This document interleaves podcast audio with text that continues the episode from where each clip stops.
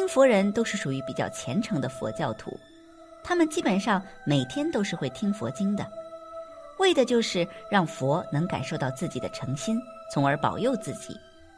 在这些听佛人当中，经常会出现流泪的情况。那听佛人容易流泪，说明什么？听佛哭了是好事吗？有的人去寺庙拜佛会流泪，有的人听人诵经持咒会流泪，也有的人听佛歌会流泪。通常这些流泪是触动了阿赖耶识中的记忆，也许是前世旧缘，也许是累世尘缘。简单来说，业力现前是苦，业力的来源是集。我们遇到的佛法是道，通过佛法可以把苦的来源灭掉，这就是苦集灭道。所以我们要很急迫，希望早一点能从六道轮回的苦难中获得解脱，因为我们不知道前世和今生造了哪些业，有些造作的恶业已经忘得干干净净，但是我们要尽全力，在报应还没有现前时把它们洗干净。心就和我们的身体一样，你在外面逛街、健身运动流了点汗，还沾染了各种污垢，但是你起初可能并不觉得自己的身体脏，过个几天后，污垢会让你的身体开始发臭，你这种不舒服的感觉就会很明显了。我们的心也是一样，但是当心开始发臭、业力现前之时，你无法像清洗身体污垢一样。通过洗个澡就能马上就变干净，往往是发现的时候自己就已经在受罪了。其实，当你能够发出真实无伪的虔诚心，愿意皈依三宝，本身就能清净你的许多恶业。有些人看到寺庙高僧大德会莫名嚎啕大哭，这是一种敬信，说明他在前世有修行过，今生能够再续殊胜的法缘。所以，当下内心会产生欢喜的心态，这种欢喜的心态，有些就是高兴，高兴的嘴巴都合不拢；有些则会是喜极而泣。很多看似偶然的缘分，其实是大家在前世的愿力成熟了。有些人会很快进入精进修行的阶段，毫不懈怠，充满了正知、正念、正行；而有些人虽然前世的愿力成熟了，自己却不停排斥。身心不断纠结，在《恒河大手印》中有记载，唐朝的玄奘法师到印度取经，走到喜马拉雅山一带，发现山上有紫云结盖，知道这山里一定有高人在修道，于是大家就去寻找，找啊找，突然有人发现有个山洞，于是就在那里试着挖挖看，等挖进去，发现果然有个洞穴，有一个人坐在里面。玄奘的弟子说：“这人死掉了，你看他冷冰冰的，只剩下皮包骨头架子了。”玄奘法师摸摸他的胸口，还有点热，这就说明他还没死。第八时还没有走，第八时是暖寿时，胸口还有点暖气，说明他还有寿命在。玄奘法师悄悄引庆，这老僧出定了。老僧睁开眼一看，啊，佛来了，来给我说法了。他坐在这里，就是在等释迦佛出世为他说法，所以一见到玄奘法师，他以为是释迦佛来接引他，来度脱他。玄奘法师说：“我不是释迦佛，释迦佛已经圆寂多年了。释迦佛出世相当于周昭王时期，玄奘法师是唐朝李世民时期，已经过了很长时间了。”这个老僧哭了：“唉，我错过机会了。”我在等释迦佛出世来度我，想不到佛祖已经圆寂了。玄奘法师说：“你不要哭，释迦佛的佛法还在。我就是要到佛国求取真经的，将来回唐朝大振佛法。你的身体做了一千多年了，不能用了，再换一个身体吧。你赶快去皇宫投胎做皇太子，待你长大，我也该从天竺取经归来。”我们一起弘法立生，你记住要到高楼大院、琉璃瓦的皇宫去投胎，小地方不要去。老僧便按照玄奘大师的指点去投胎了。十九年后，玄奘大师从天竺取经归来，他不忘前约，到皇帝那里去找转世的老僧。当时的皇帝是唐太宗，他很惊讶，对玄奘说：“我没有十九岁的皇太子啊。”后来一查，老僧投胎投错了地方，投到了当朝大臣尉迟恭的家中。于是传召下去，将那个青年宣来，令其随玄奘出家。其实老僧因投胎隔世之谜，前世的事情哪里还记得？他已经习惯了纸醉金迷的生活，坚决不同意出家。皇帝大怒，不出家就赐死。那青年没办法，只好同意，但提出条件：必须随行三个马车，一车载金银元宝，一车载酒，一车载美女。这些东西拉了三大车，人们讽刺他为“三车和尚”。玄奘大师心中有数，点头默许。当时车队行至设坛剃度的寺庙，一声洪亮的钟声传来，蓦然惊醒了老僧阿赖耶识中沉睡的记忆。他毕竟刻苦修炼多生多世，佛心未泯，晨钟暮鼓的灵性一触即发。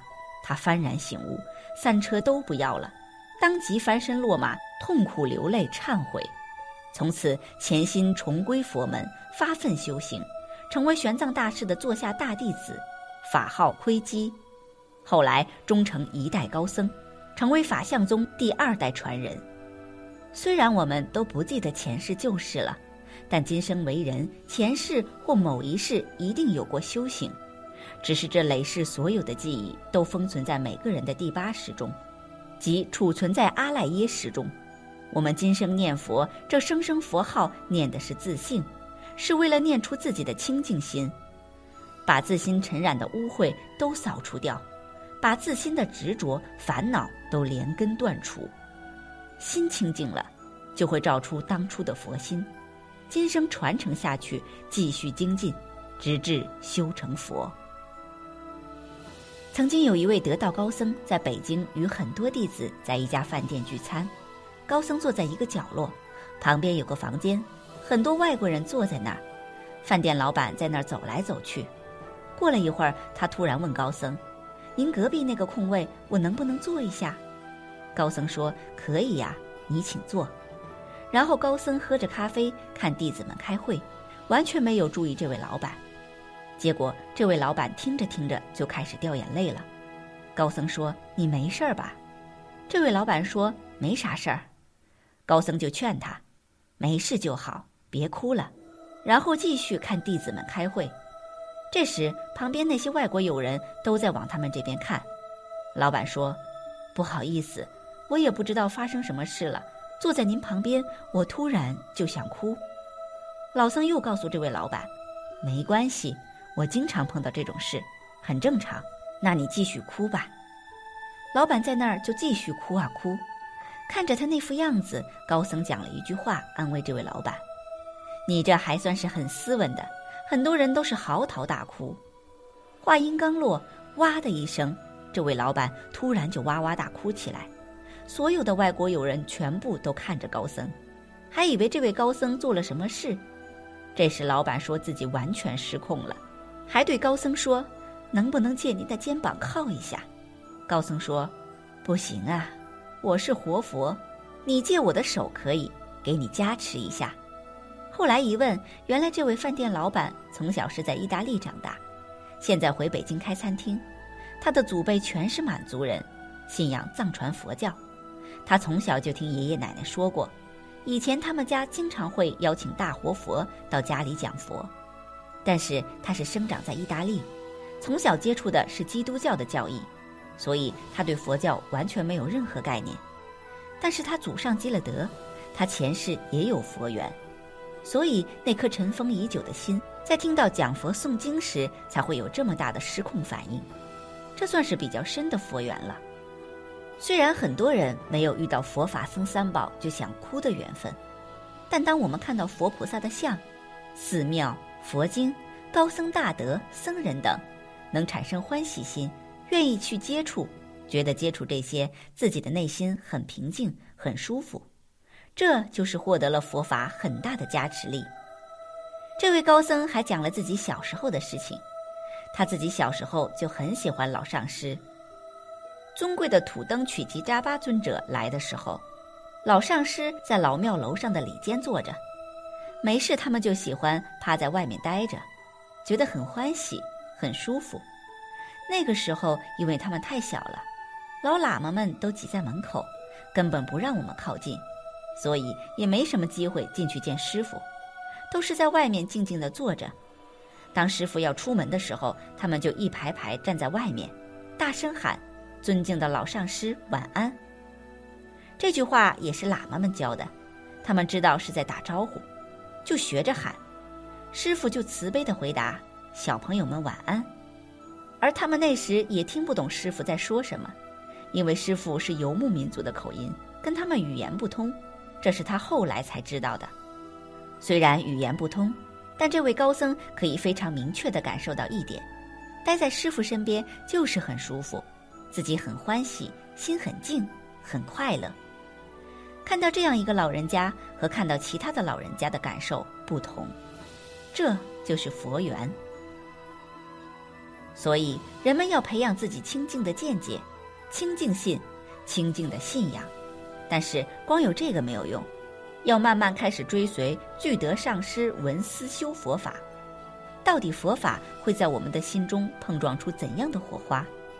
这要从佛法不断调伏、照亮我们内心深处的所有黑暗开始。大家要细细去体味这殊胜的佛缘之妙。念佛人容易流泪，说明自己是一个很善良的人，因为在念佛的时候感受到了大家的生活状态。内心觉得非常的心酸，从而出现流泪的情况，这是种发现善根的情况，但是也不能将这种情况当作是一直的功德，长期这样的话，就很容易坠入到悲魔当中，失去心智。虽然听佛哭了算是好事，只有感受佛教的大慈大悲之后，才有这样的情况出现，但如果每天如此，就很容易出现悲伤抑郁问题。很多都是因为不能静心念佛造成的。其实念佛人容易流泪，也有可能是抑郁造成的。这一类心情比较低落，而且总是处于悲伤当中，任何事情都比较悲观，时间长了就是抑郁症，最后甚至可能走极端。还是需要积极调整自己的心态才行。念佛人容易流泪，还是需要重视一下。虽然说可能是善心的表现。但同时也可能是抑郁症问题，必要时候还是急需要就医。